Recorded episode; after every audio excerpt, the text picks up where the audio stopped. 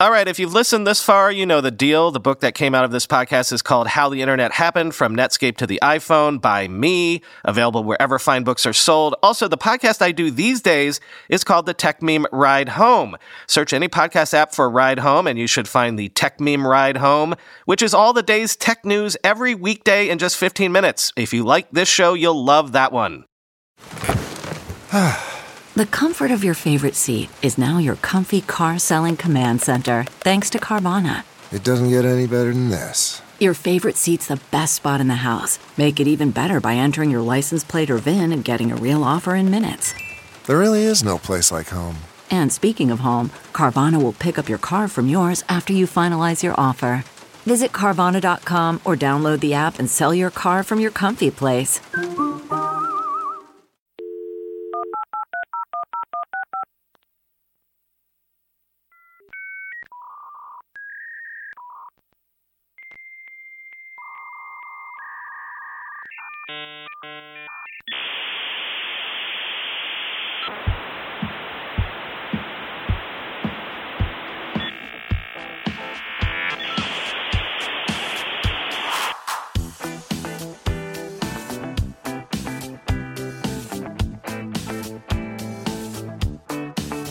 Welcome to the Internet History Podcast. I'm your host, Brian McCullough. One of the biggest names of the dot com era was theglobe.com. It had one of the most successful and storied IPOs of its day, and it was led by two early 20 something co founders long before that sort of thing was common. Todd Krizelman, along with Stephan Paternot, was one of those early co founders. And in the offices of his current company, MediaRadar, Todd sat down with me to remember the founding story of one of the earliest and most innovative community sites on the web. We're exploring these community sites as a sort of survey of proto social media websites. And as you'll hear, the Globe was certainly one of the most interesting. And so, Todd Krizelman. Todd Krizelman, thanks for coming on the Internet History Podcast. You're welcome. Glad to be here. Um, you were you're a Silicon Valley native. You were you were raised in California. I was. I grew up uh, around Palo Alto. Mm-hmm. Um, I was born there. Spent a few years when I was a kid that I do not remember in San Francisco, and then the rest was down in Palo Alto. Were, was your your were your parents in the tech industry at all? They both were, yeah. Mm-hmm. You know, my dad worked for a company called Raychem, mm-hmm. which invented almost all the wiring sheath that goes into every plane and computer around the world. And uh, and my mom worked at a variety of companies. Uh, she was an actual programmer. I can even remember growing up, she had punch cards. Hmm. Would you say? I think I, I read that you maybe were a bit of an entrepreneurial kid. Did you have like a printing business or something when you were in, in high school? Or well, you really searched around. uh, I did. I, I don't want to. So first of all, I, I want to really temper the expectation. You know, I I did desktop publishing for small businesses both commercial restaurants creating menus. That was a thing that you didn't do yourself at the time. It was something you outsourced. Mm-hmm. Uh, and then I had a job at a printing press called Hamilton Press on, on the top of Hamilton Street, right below the Alma, if you know Palo Alto. Mm-hmm, mm-hmm. Um, and you were a Mac kid, I think. As, as everyone was in right. Palo Alto. so uh, when you when you, you go to college at Cornell, uh, what what were your what were you studying? What was the degree going to be? Biology. Mm-hmm. Uh, so I grew up in the Bay Area, and definitely there was a lot of tech, and that did influence me. I think I, a lot of my friends and I thought that the computer revolution was over, mm-hmm. which is really funny looking back, sort of comical. But at the time, you you know the dinner conversations were really about how amazing this was for your parents. Mm. And so as a kid, you didn't say, wow, I want to do that again. Uh, I don't want to do what they're going to do. Or you thought they've sort of cornered it. And so there was a lot of discussion around biotech. And Genentech was just getting started. And so I was very much influenced by, by what I saw in, in technology generally, but specifically around biotech and genetics. So, how early in first year, second year, how, how early is it that you actually meet uh, Stephan? So I met him in the first few weeks of, of, of university. Mm. Uh, he and I had some mutual friends who had introduced us, and we did not like one another at all. At all. We had an almost immediate allergic reaction to one another. Um, but over a period of the next couple of years, our social circles were similar, and so we kept seeing one another, and then realized we might actually be very close friends, maybe we had made a mistake before. Hmm. In, in his book, he described that he fell in love with a flight simulator that you had on your computer, and he might have he might have took advantage of you and, and I'm sure he did. to, to, to play that game a lot, basically. I'm sure he did. I don't remember which simulator now, which one it was. So, also in his book, he describes that like the seminal moment for the two of you is is possibly downloading Mosaic and uh, first tinkering around on, on the web. Do you remember that at all? Definitely. And that was a big deal. You know, this idea, it is so ingrained in our culture now, it's hard to even remember a time before it. Mm-hmm. But there was, and definitely this idea that the internet would have a visual piece to it was just a really big deal. And both he and I had been on the internet for a number of years. So we knew what the internet was, and there was something called Gopher, which was a mm-hmm. piece of software that even predates Mosaic. That was, you know, you could see people toying with this idea of creating a visual medium. It wasn't like Mosaic, it wasn't like Marc Andreessen was like the first guy who thought of this stuff. There were a whole bunch of people who thought a more visual medium would really would really make a big difference on the internet. And uh, I, would you have had a, a, a broadband connection in, in your dorm room, or are you dialing in? What, do you remember any of that sort of technical stuff? You know, we did have a broadband connection at that time, Mm-hmm. for sure.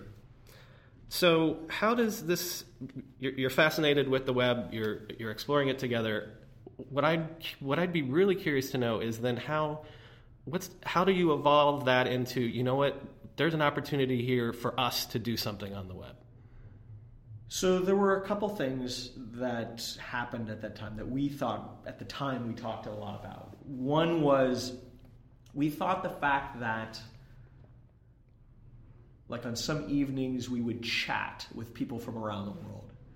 And I can remember both of us thought of ourselves as social guys. We had girlfriends, we went out a lot. But here we were, sometimes on Friday and Saturday night, we'd be sitting, and this is extremely, just sounds so nerdy, but basically we would just sit chatting around, chatting with people. Because we were, we were naturally enthralled with this concept that you could chat with people around the world. That, that was just like a completely unusual idea to us. And we we did we were so, like so many college students you're overly self-reflective. And you know you're you know we said boy if we're two average college guys who could be going out and having a good time but instead we're sitting around chatting that was a, a, a sort of a social engagement a behavior that we thought was really unusual. Um, that was the, one of the main ingredients to why we started the company. Is we thought that that was just such an unusual thing that, and if it was addictive, it was clearly addictive to us. Uh, we thought that would be the case for many other people, um, and that that turned out to be prescient and accurate. The, pe- the second piece was much more.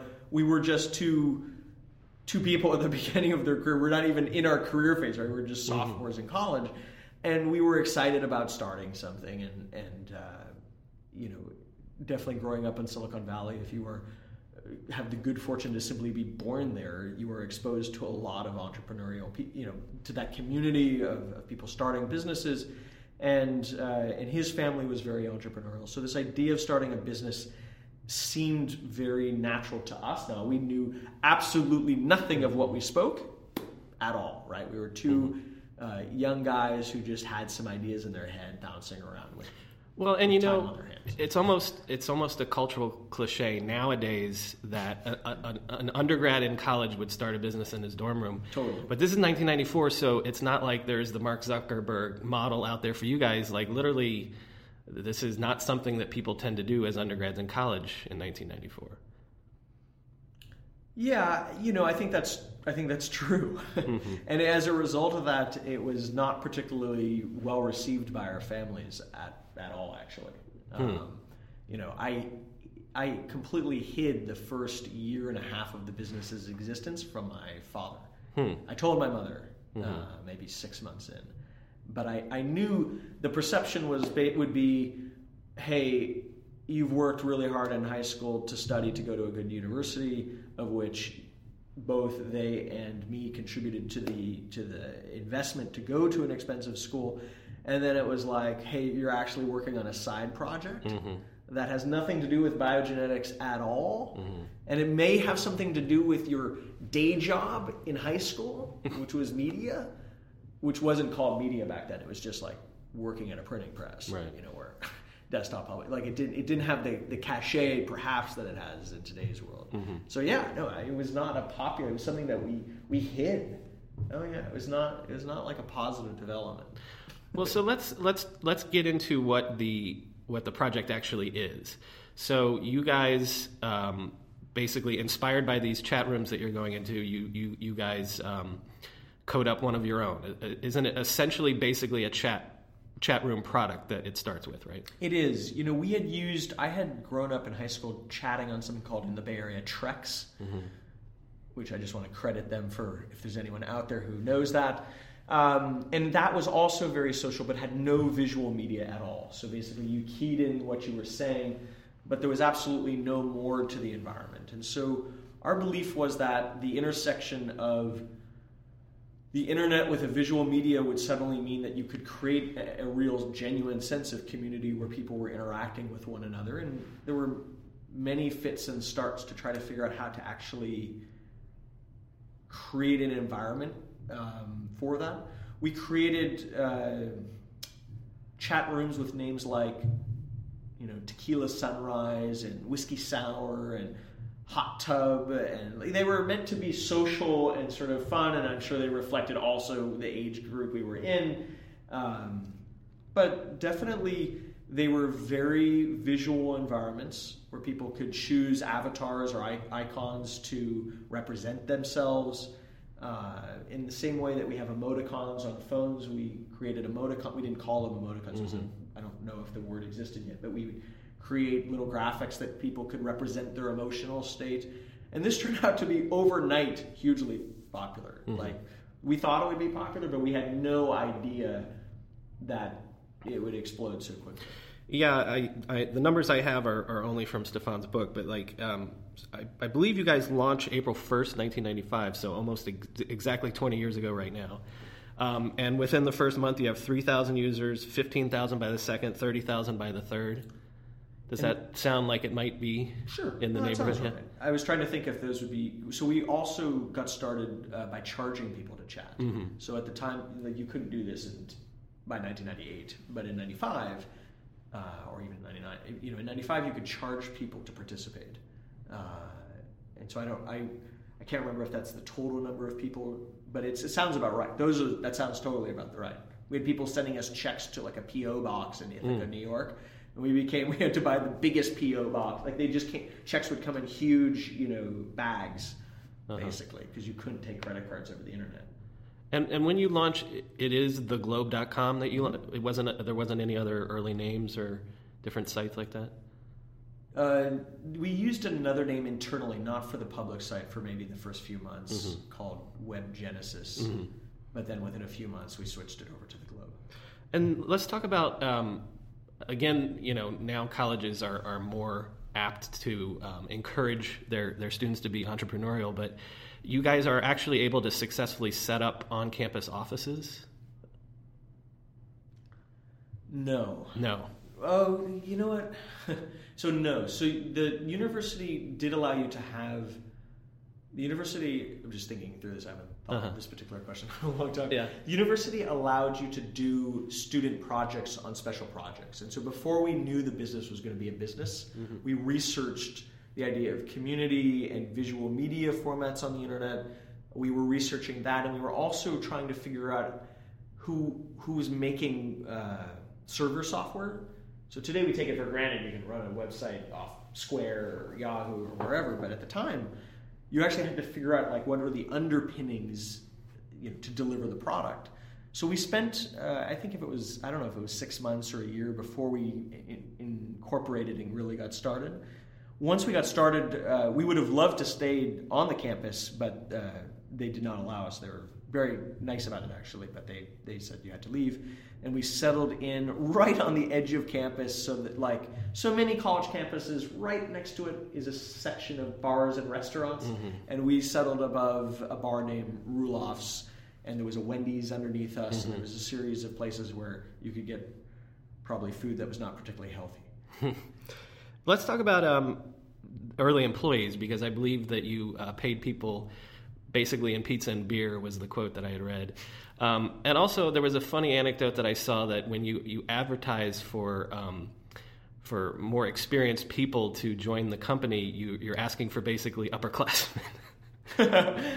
Uh, yeah, I mean this is definitely true. Uh, both of those stories. You know, we we did pay people. It wasn't like we didn't pay minimum wage or anything, but it was like minimum wage or really close to minimum wage, and and there was a very real sense for us. So again, maybe this in the real world it was probably ridiculous, but for us, we thought we were on the cusp of something. And we were on the cusp of something, and like it was, it was growing. This idea that you know, three thousand people would visit it within thirty days. Later, was thirty thousand people. That that was amazing to us. That was more than the population of the university on its 200 acre campus. So there was a sense of camaraderie and it was fun. Uh, and definitely every one of the employees was also a user of the product. So people were constantly chatting and engaging with the users. And, and uh, we didn't know about focus groups back then. So we would ask people questions directly in the chat rooms all the time. How would we make the product better? What do you think of this? Um, you know, will you help? Will you join? Do fill out surveys for us? Like we were constantly trying to figure out how to make the product better. Uh, we did not use all the, the terminology we would use as professionals, but we were constantly asking. Um, but that's that's definitely true. And then in terms of upperclassmen, we we were juniors when we got started, but we would we were looking for people who were PhDs and master's students who were programmers, especially. Well, and uh, were you looking for people that might have maybe business experience of some kind? Because, as you said, you you might not have known. So we did not. Uh, we we are we tried, I should say, and we found very few people who we thought. First of all, this is this was tough. One, you're upstate New York. There's not a lot of, uh, of people there to recruit. Period. Um, and then what made it more difficult is that you were creating a business model that didn't exist at all. Right? When we would go into meetings, people people would say, "So this is the internet." And You're like, "No, no, this is a piece of the internet. We're, we want to own this one, and really, we want to own it for people who are between, you know, 12 and 30." You know, it's like it was very defined, and almost never did people get this. People constantly, for several years, asked, "So you're creating the internet, and how does this cr- differ from AOL and Yahoo?" Like the questions were difficult. So I think we we were resigned pretty early on that we would have to move the company. We didn't know it would be New York, but at the first, but we we knew we had to move the company. Well, let's talk about um, fundraising because um, I think you you get by for a while with uh, friends and family around, basically, um, but then. Uh, you actually do by about I guess late '95, early '96. You kind of make the rounds out in California with the VCs and and not you know small name VCs. So how did how did you get those connections to get those meetings? So we had no real connections. Um, and actually, I would say today, if anyone is an entrepreneur listening to this, you do not need connections at all. Just pick up the phone. In fact, the VCs definitely prefer most that you just present your idea and you, you don't have a broker between you and them. That was the same then. Uh, we called people, people were very generous with their time. Uh, there were occasional introductions made, maybe one or two, but like one or two out of 40 meetings. Um, so we found that that was that was open. I think we this would be no different at any age. It's it's a, at the beginning you don't know what you're doing. You you don't know how to present. Um, this was before PowerPoint, so people had slide projector like. Uh, you, you like transparent. You'd have a transparency and a sharpie, and you're like writing it on. Like it was early days. Would you Uh, would you be embarrassed by the business plan now if you saw it? We were embarrassed by the original business plan within a within a period of just a few months, or for sure a year was enough time to Yeah. look back uh, to say it was not very good. Uh, there's no question. Um, but we did go out to California, and you could. This was, you know, it was interesting. The Boston venture capital community was enormous then, right? So it's much smaller now, but it was enormous then, anchored by major companies like DEC uh, in the Boston area. But but they they were not doing a lot of internet things in the same way uh, that we saw in the Bay Area, mm-hmm. and so we felt that we had to go to the Bay Area to have those discussions. And the only reason we did not move the company to the Bay Area was that we, we had an early sense that advertising was going to be based out of New York.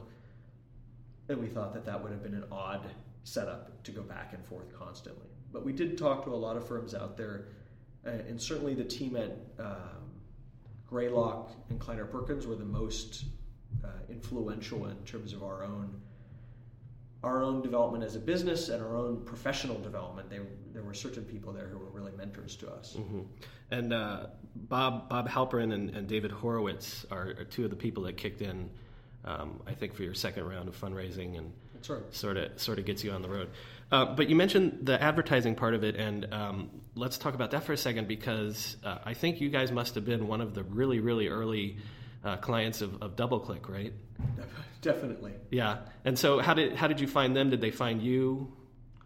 You know, I don't remember actually how the introduction was made now, but they were extraordinarily generous with their time. Both Kevin Ryan and Kevin O'Connor, the two founders there, were just took pity on us constantly. You know, we were really two guys who felt like we were from the sticks after we had spent four years in Ithaca and they were, you know, they built they built that company so successfully. Both have gone on to, to future additional fame, and they are they they were just so generous with their time and advice to us in the beginning. Well, and uh, as listeners will know, we, we we've spoken to Kevin O'Connor about those early days, and you're almost a perfect client for them because they need the inventory to start and you've got you guys have at we this a, point we had a lot of inventory. right hundreds of thousands of yeah. users at this point and so um, when when you put up the the, the ads the the DoubleClick ads almost overnight you're doing like 85,000 100,000 in revenue a month just from those ads yeah it was I don't remember the exact numbers mm-hmm. but I remember the feeling was like oh my gosh this is so much money overnight mm-hmm. um, so it, it, it was very much as if we had just plugged in and DoubleClick played even in those early days, they ended up playing different roles uh, as they matured their business models. So sometimes they're an ad delivery service, as they are best known today. At the time, they were actually also selling the ads. That was their main business. They had a, a team of sales reps. Um, but like they were at, I want to say like 20 Madison. It was like right, it was like 25th and Madison. Mm-hmm. And they were, you know, similar to us. They were working out of boxes and card tables, and it was it was early days, you know, like, but they were certainly, we credited them. We thought right away when we met them that they were, they were 20, 15 to 20 years ahead of us in their career, and they were so generous with their advice and feedback. And it is about this time, I think it's uh, January of 97, that you guys do make the move to New York. Um, and I, I, the story that I'd read was that you literally say, "Oh, the site's going to be down for maintenance for six hours," and that is literally you guys getting in a car and driving the server over here and then plugging it back in. Yeah, I mean, we it, it was many months in the planning, so I don't want to make it sound like we it was uh, a last minute hasty move or something. Mm-hmm. But certainly there was there was no outside moving group. We literally got four U big U-Haul trucks. We by this point we were already had millions of people visiting the site. So this, you know, we, we, and we didn't have the capital to create a second data center. So we had to put it all in a truck and move it. And we really did just say, we'll be down and we'll be back. And, you know, it wasn't six, I think it was longer than six hours, but it was like that. You know, it's like later this day, we'll be back. And we did tell people what was up. We said, you know, we're, we're moving from here to here. And this is, there's not a, a special trick about how to get around this.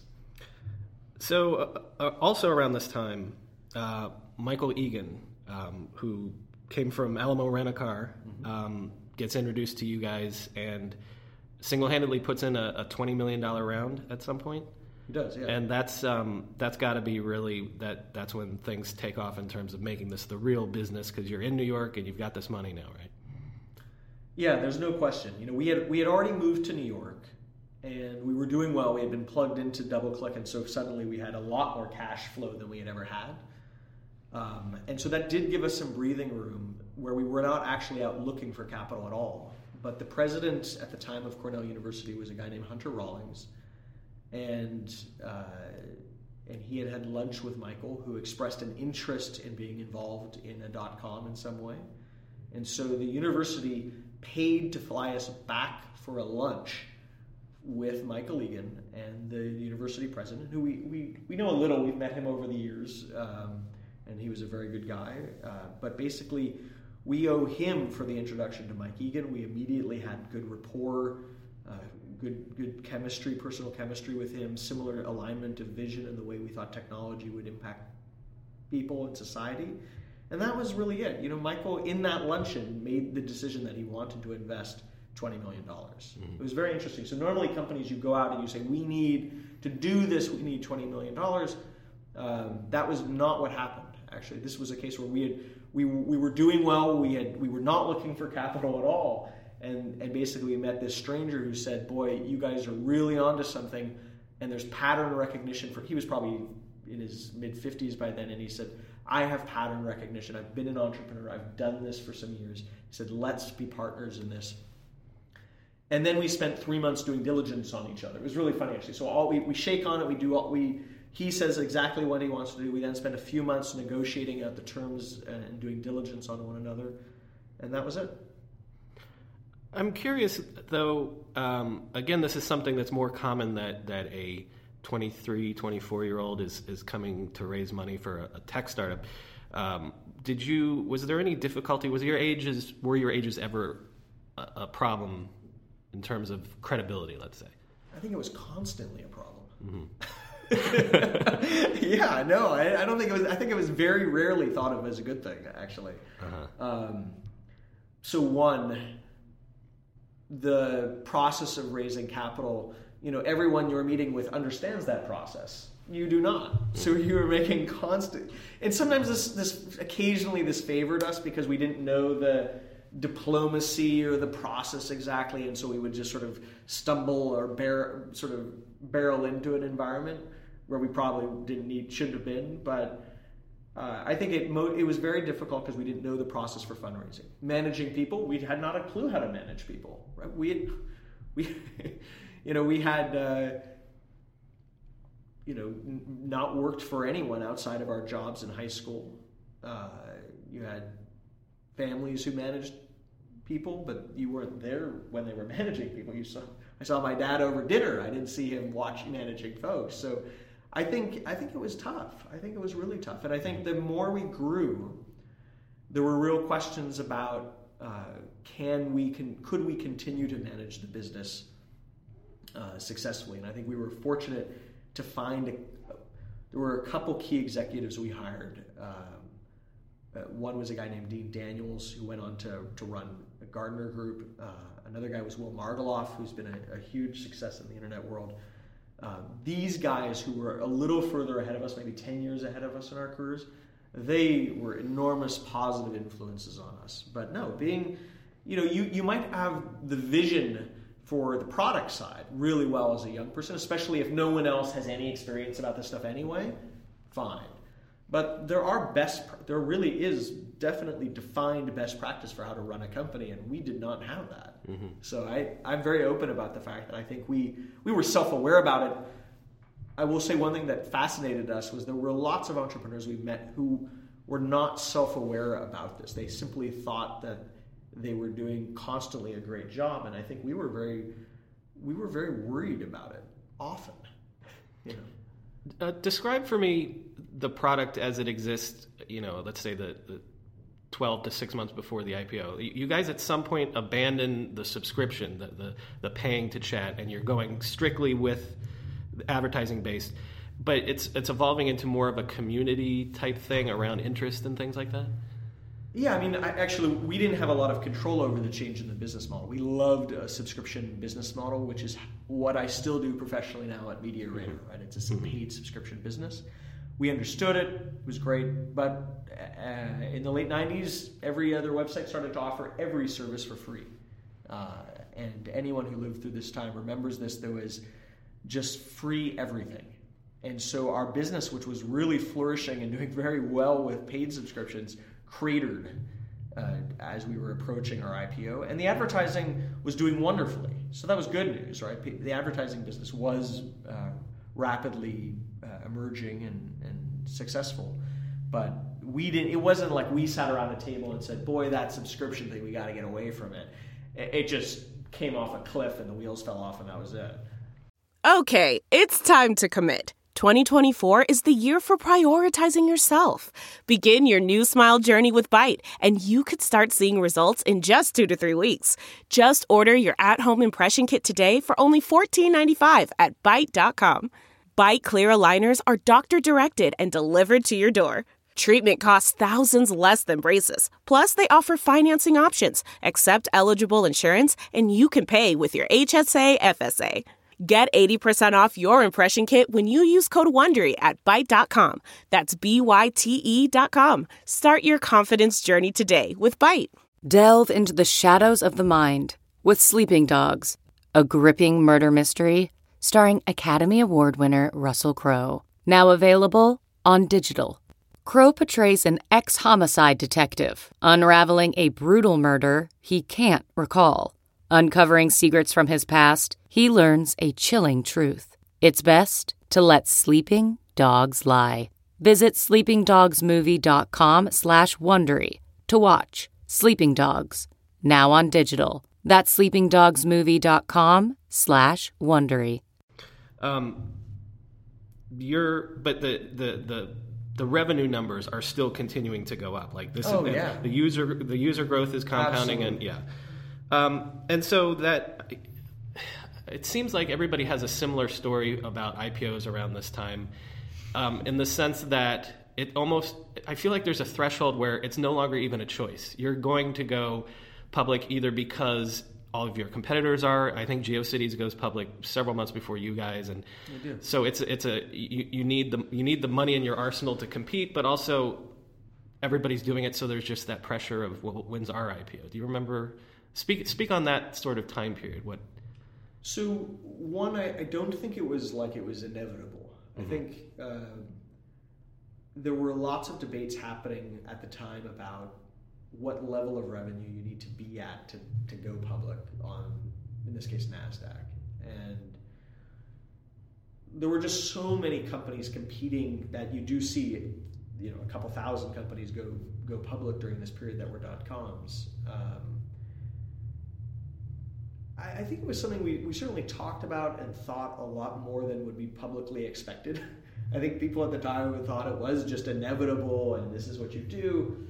But I think we we understood at a management team level and at a board level that one everyone thought this was these were special times, times that rational um, sort of the rational business economics had been put, paused and this this distressed me and Steph, my business partner, a lot. It did not seem to stress the the other people around the table as much as us. Um, but uh, what I mean specifically, so you could take an unprofitable company and IPO it. It still happens today, but not a lot. Um, but at the time, it was happening every you know a couple times a week. Uh, you know, you, you certainly saw that bankers were having a field day. Like, even though this was our first time through all this, like you're not blind, right? You you you could see that uh, banks were making a lot of money off companies, and uh, that was very unusual to us. That third parties that essentially help do transaction costs, help help do the transaction would have such a big catch of the amount of money that you or value that you were producing. Um, that continues to this day to amaze me that there's uh, that banks are paid so much to do so little work. I, I don't blame the banks, by the way. This is a common error. The, the mistake is the companies companies are paying the banks, so the banks are just collecting your money. They, it's nothing they're doing wrong. Uh, so to me, that's an interesting structural thing that remains that way today it hasn't been disrupted to this day, and has yeah. not been disrupted. To me, there's lots of opportunity to look for disruption there. Uh, there's so much money in that in that window. So uh, so we did go public. Uh, certainly, it was the timing you have very little control over. Uh, so you the way it works is you know you prepare to go. It's no different today. You prepare to go public. You file an S1 document. And then you wait for a period when the markets are healthy that they will accept a new business into the ecosystem. And that was a bit of a problem for you guys. And that was a bit of a problem. So the IPO was shelved for. Now looking back, these seem like trivial period, periods of time, but it was probably put on shelf for a month or two.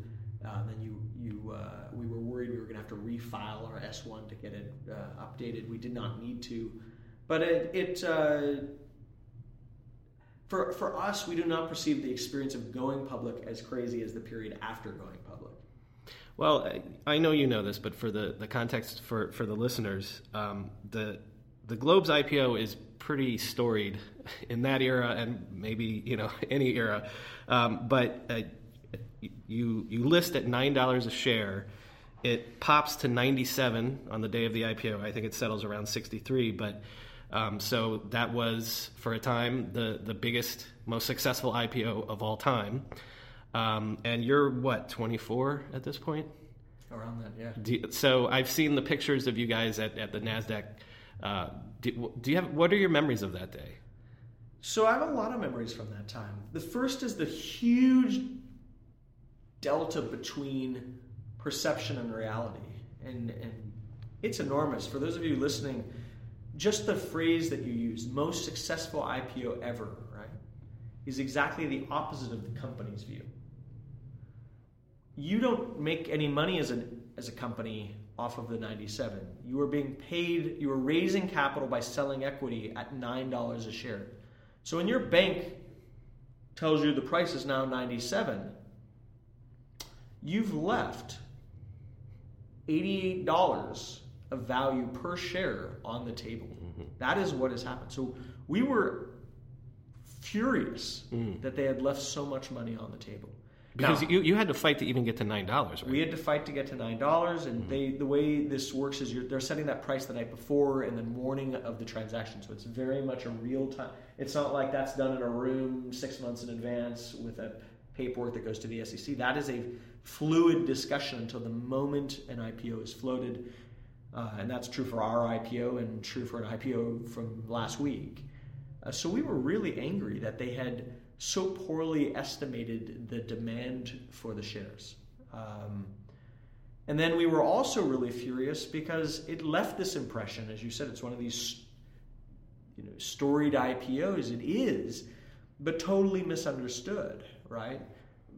Yes, there are people who bought at 96 and sold at 97, and those people had amazing days in their life. Mm-hmm. But for us, we weren't personally selling shares mm-hmm. at all. Right. And so, from our perspective, we had basically had a real mishap. Uh, and so, we were obviously very thankful we went public. It was a, a, still a large infusion of cash, I think around $27 million into the business, which was very meaningful. But definitely, um, definitely it was a very difficult PR situation in the months after that point because it left the perception uh, that the market was out of control, mm-hmm. which it was. Um, it left the perception that somehow we were uh, fleecing investors or, or, the, or, the, market, which was not the case at all. We had no control over that experience and pricing. We would have loved to price at nine. If we had priced at 97 and then gone to 67, that would have been a real story, right? Then we would have had upset investors and we maybe had overpriced it. But we were very critical of the, the of the underwriter uh, and the team of people who were we were very frustrated. Mm-hmm. Well, and and I, I, don't want to put words in your mouth, but uh, you know, becoming the, the the poster kids for this this era for this you know crazy run up and, and stuff like that.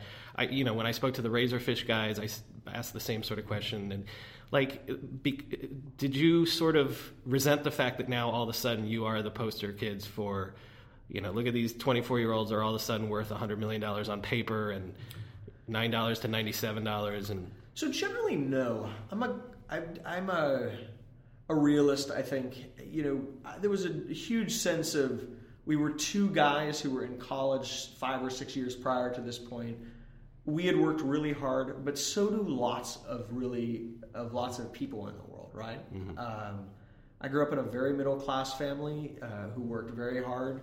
Uh, they did not make a lot of money, and so to me, I felt extraordinarily fortunate. I still feel this most days. Very few days where I think, "Boy, the world's awful." Um, you know, yes, we were very frustrated by the circumstances of the IPO, but to look at that kind of um, you know the amount of notoriety and, and, press that we got after the experience uh, and the amount of traffic it, it, it, blew traffic up even more by having that notoriety so you know i think i left that experience certainly there was a, suddenly a new burden that you carried with you right you were this poster child and you didn't feel like you had asked for that in any way mm-hmm. specifically um, but i think mostly we understood that the experience of running the globe it was really positive like mm-hmm. we were like not a not all the people who want to run companies get to run companies, and those that do do not have the always the op, the ability to make it big and successful. Like that was not lost on us. Like we were certainly we made lots and lots of mistakes, but we were not completely naive about the situation. Well, before I leave the, this point, I, could did age play into this as well? I mean, like the I think the New York Post headline was like geeks make 97 million. So again, it was uncommon in this era for 24 year olds to be running a public company worth you know still today. Right right right. But but there's more precedent for it now you know. Um, a little bit. did did you feel like that that was also something that you were always running into was that well these these kids don't know anything. How can they know anything? No no more than usual anyway. I mean uh, the age thing was always hanging over our heads people inside the company were okay about it. The board was very supportive, actually. Um, Michael Egan had started his own company when he was in his 20s. Uh, Bob Halperin started his first of two companies when he was in his 20s. So the guys on the board were all mostly entrepreneurs themselves and completely got it. You know, David Horowitz was one of the founders of MTV. Like, he he completely got it. Uh, so there was no resent. There was certainly no resentment at the board level at all. I think there was press, but the press is an interesting thing. It's very ephemeral, right? Mm-hmm. You know, yes, the day you know we all we always took the subway. So like the day you were on the subway and you were on the front page of the New York Post, you mm-hmm. were like, all right, this is uncomfortable. Mm-hmm. Uh, and maybe for a few weeks after that. But after that, it was like, you know, we didn't change our routines and we still took the subway to work and flew coach and like there was this expectation that there would be this massive change in your lifestyle, and there wasn't at all. Both Steph and I stayed in the same exact apartments, um, you know, for like the next ten years after that date. So there was not a, there was not this huge change that uh, certainly people thought was happening, but it didn't feel that way day to day. So you have you, you have this capital now. You're public, and and what what you do now is you spend some of that capital to make acquisitions. Um, and you know, you, you, I think you guys go in a, in a commerce direction, so you're, you're, buying commerce companies for a while. And um, can can you speak a little to that era in terms of? Sure. I feel like all these companies. It, it, this is the era of portals. And so maybe the pressure is all right, you need to now bulk up with this piece and that piece and that piece to become a strong portal or a strong site, a strong community. So we did four acquisitions, and three were successful. The first one, which was an e-commerce company, was ultimately did not work out. Um, we basically thought e-commerce was just starting out, and we thought we had this huge audience. Could we increase the per user revenue? That was the thesis. What we quickly learned is we didn't know anything about e-commerce, and e-commerce is physical goods and all the things we now understand. But the other three acquisitions were much, I think, better strategic fits. So as portals became bigger and bigger, and just simply as time went on, we learned we couldn't be all things to all people, and we had to be. Uh, and and when we launched the globe, it was all things to all people essentially. And we then looked around at industry verticals that we thought would would do well in the future. Uh, we looked for industry verticals that we thought were cross media format, and we chose video games in particular for a few reasons uh, so we did three acquisitions around video games, video game websites. So the following was happening. Basically, we thought there was so much cash coming to the marketplace, it was ridiculous. We just thought uh, it was going to be impossible to defend against newcomers because there was too much money. We also thought there was going to be a huge bust. We didn't know when. We weren't like prognosticators, but we we knew that there was way too much money, and like every investor we knew was like, this is this dance is going to end soonish. Um, and so we, sh- we looked around and we looked at like the healthcare vertical, which I remember studying very closely. But video games fit nicely for us. One, we thought video games, the video, and when I talk about video games, I mean hints, cheats, um, information about Mm, games. mm-hmm. What is today IGN, Right, Game right. Informer, uh, GameSpot. Like Uh-huh. that's what we were doing. And we thought there'd be a whole bunch of things that would be positive there. One, we thought they were all early adopters of technology and the internet. So the internet wasn't ubiquitous back then. So we liked the idea that we would be in a vertical and specialized in an area that was at the front of the tip of the spear, where there was at the front of what was changing in adoption. Number two, we liked that uh, advertising and just general spend on video games was going like this. If you were an Electronic Arts shareholder between 1990 and now, you'd be like retired. Um, so we liked that. And then finally was the age thing again. We thought, boy, if we have to go and be uh, spokespeople for our business, uh, you know, will anyone believe two young looking 26 year olds that we know a lot about the healthcare industry, even if we've studied it very well? Where if we went into the video game market, we had correctly guessed that we would look the part. And that was why we did it. And we also saw that in the video game market, there were lots of magazines in the market. And so we ended up buying, I don't remember if it's five or six different magazines, in mm-hmm. addition to companion websites, and really moved our business very strongly in those in the late 90s into video game publishing, which is w- where I first start to realize the ideas for MediaRadar. That's where that mm-hmm. starts from, that the magazine industry was so inefficient, for example. Mm-hmm.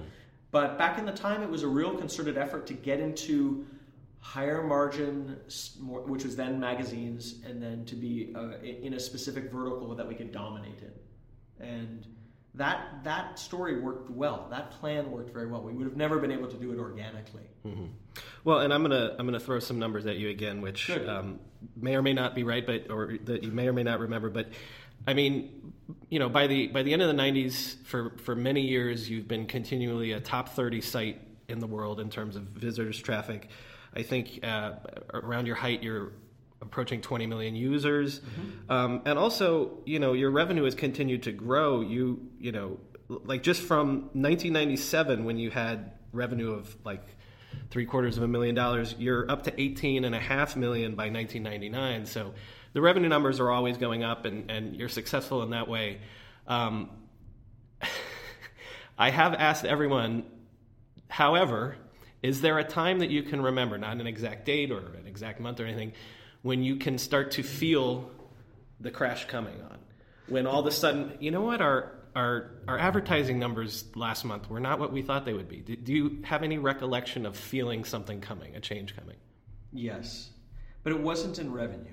Uh, it was in the way people talked. So, actually, we hear it more now again. Uh, basically, we would just hear conversations with people, just general conversations that there are just so many. There were just so many ridiculous stories people would share. Like there was, I can remember someone's talked to us about a a company that had spent millions of dollars. They were a B two B company that was going to be publishing information around aluminum, and so they outfitted their entire office in aluminum.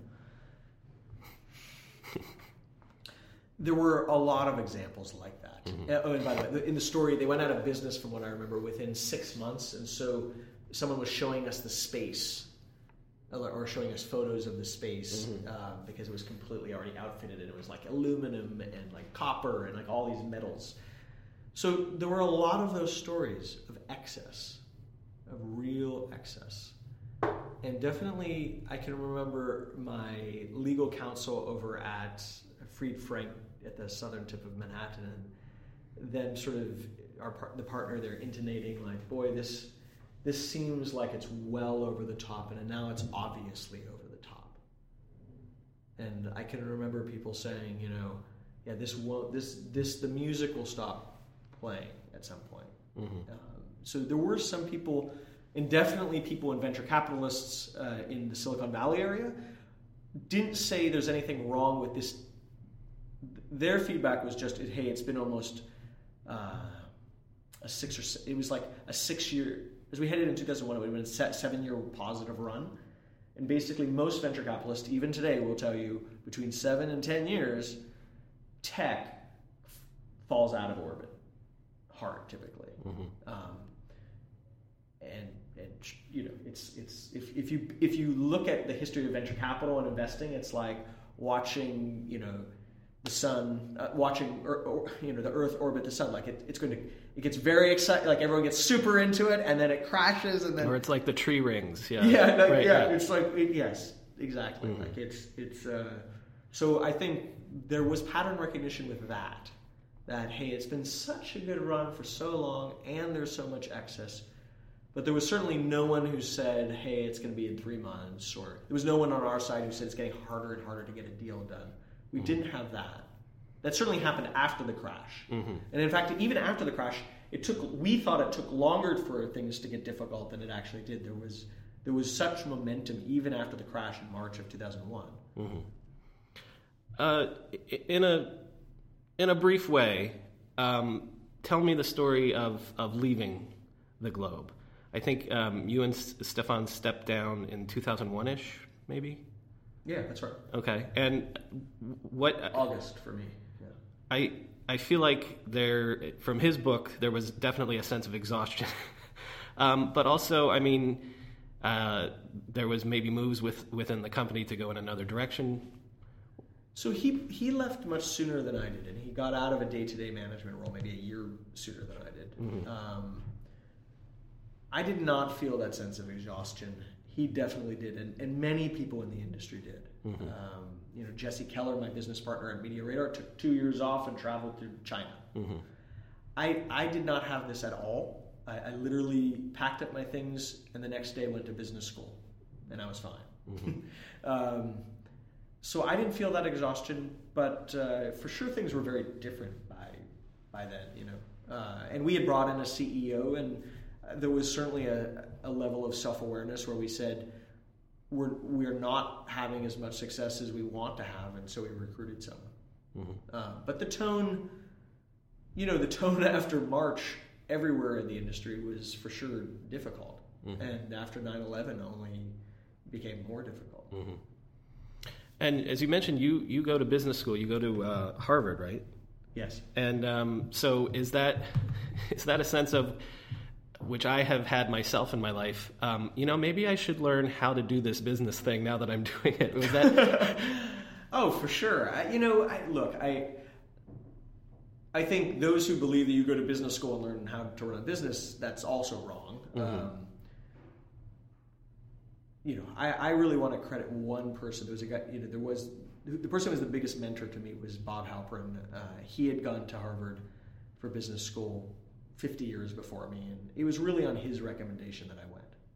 Um, I did not apply to any other school. I did not know you know, I, I was not going to take time off. I would have just switched companies or perhaps started another company.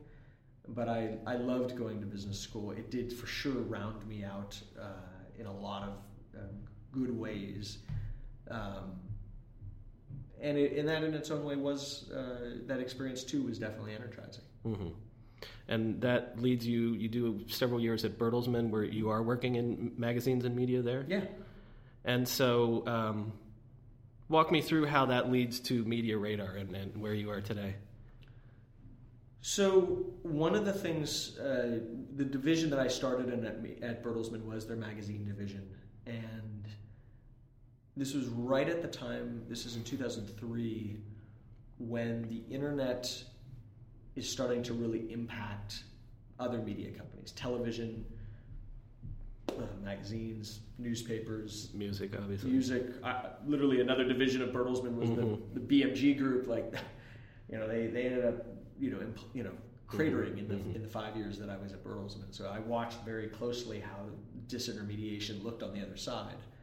Um, so, no, I just observed that sales personnel was really interesting that the job of selling advertising was changing. Right? Big media companies like NBC and Bertelsmann, they're not going to roll over and play dead. They're going to adapt and launch their own competitive products. And they do. But the sales teams that have to implement all that, it's a, it's a, it, the, the massive amount of media fragmentation makes the job of doing sales in particular, selling advertising, much, much harder. And so the thesis behind MediaRadar is that we could add, that we could create something like a Bloomberg terminal for people who work in the media industry. And today we have, you know, 410 employees. Uh, we service about 1,200 media companies. So the sales team is at 1,200 media companies. So it's a B2B business, much very different from mm-hmm. the Globe, which was such a consumer business, always on the front line. Here, here, this is a business that we work with the same cast of companies. In fact, it's like the, all media houses but we work as a B2B company, really empowering their sales reps to make more sales. Mm-hmm. And we're, we're, we're very good at it. Um, we've built a great business. It's, uh, it's a B2B business. Uh, but all of that started with definitely going to Bertelsmann.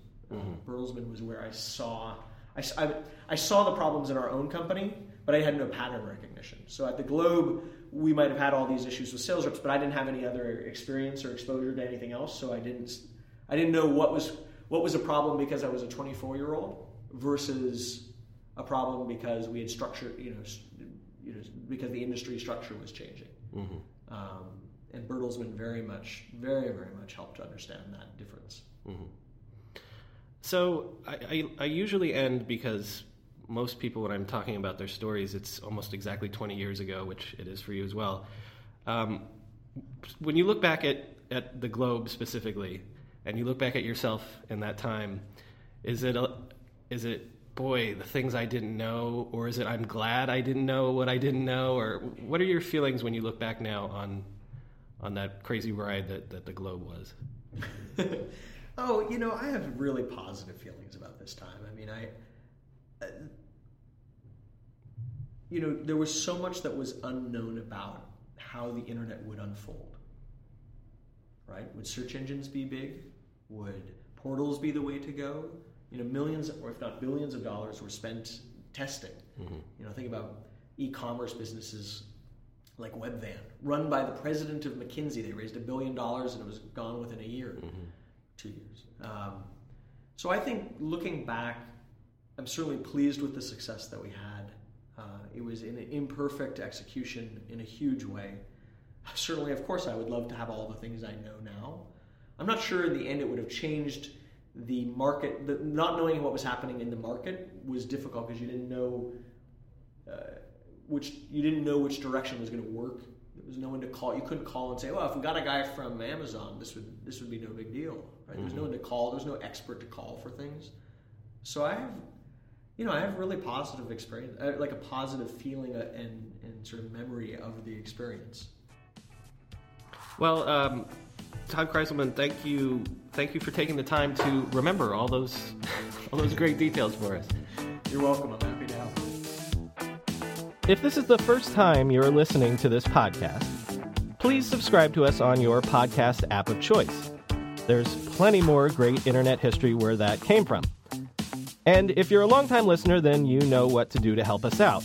Rate and review us on iTunes. Because iTunes gives credit to reviews and ratings, and the more great reviews we get, the more people will discover us. As always, there's more info on our website, www.internethistorypodcast.com. The show's Twitter handle is at NetHistoryPod, and my personal Twitter is at BrianMCC. Thanks for listening.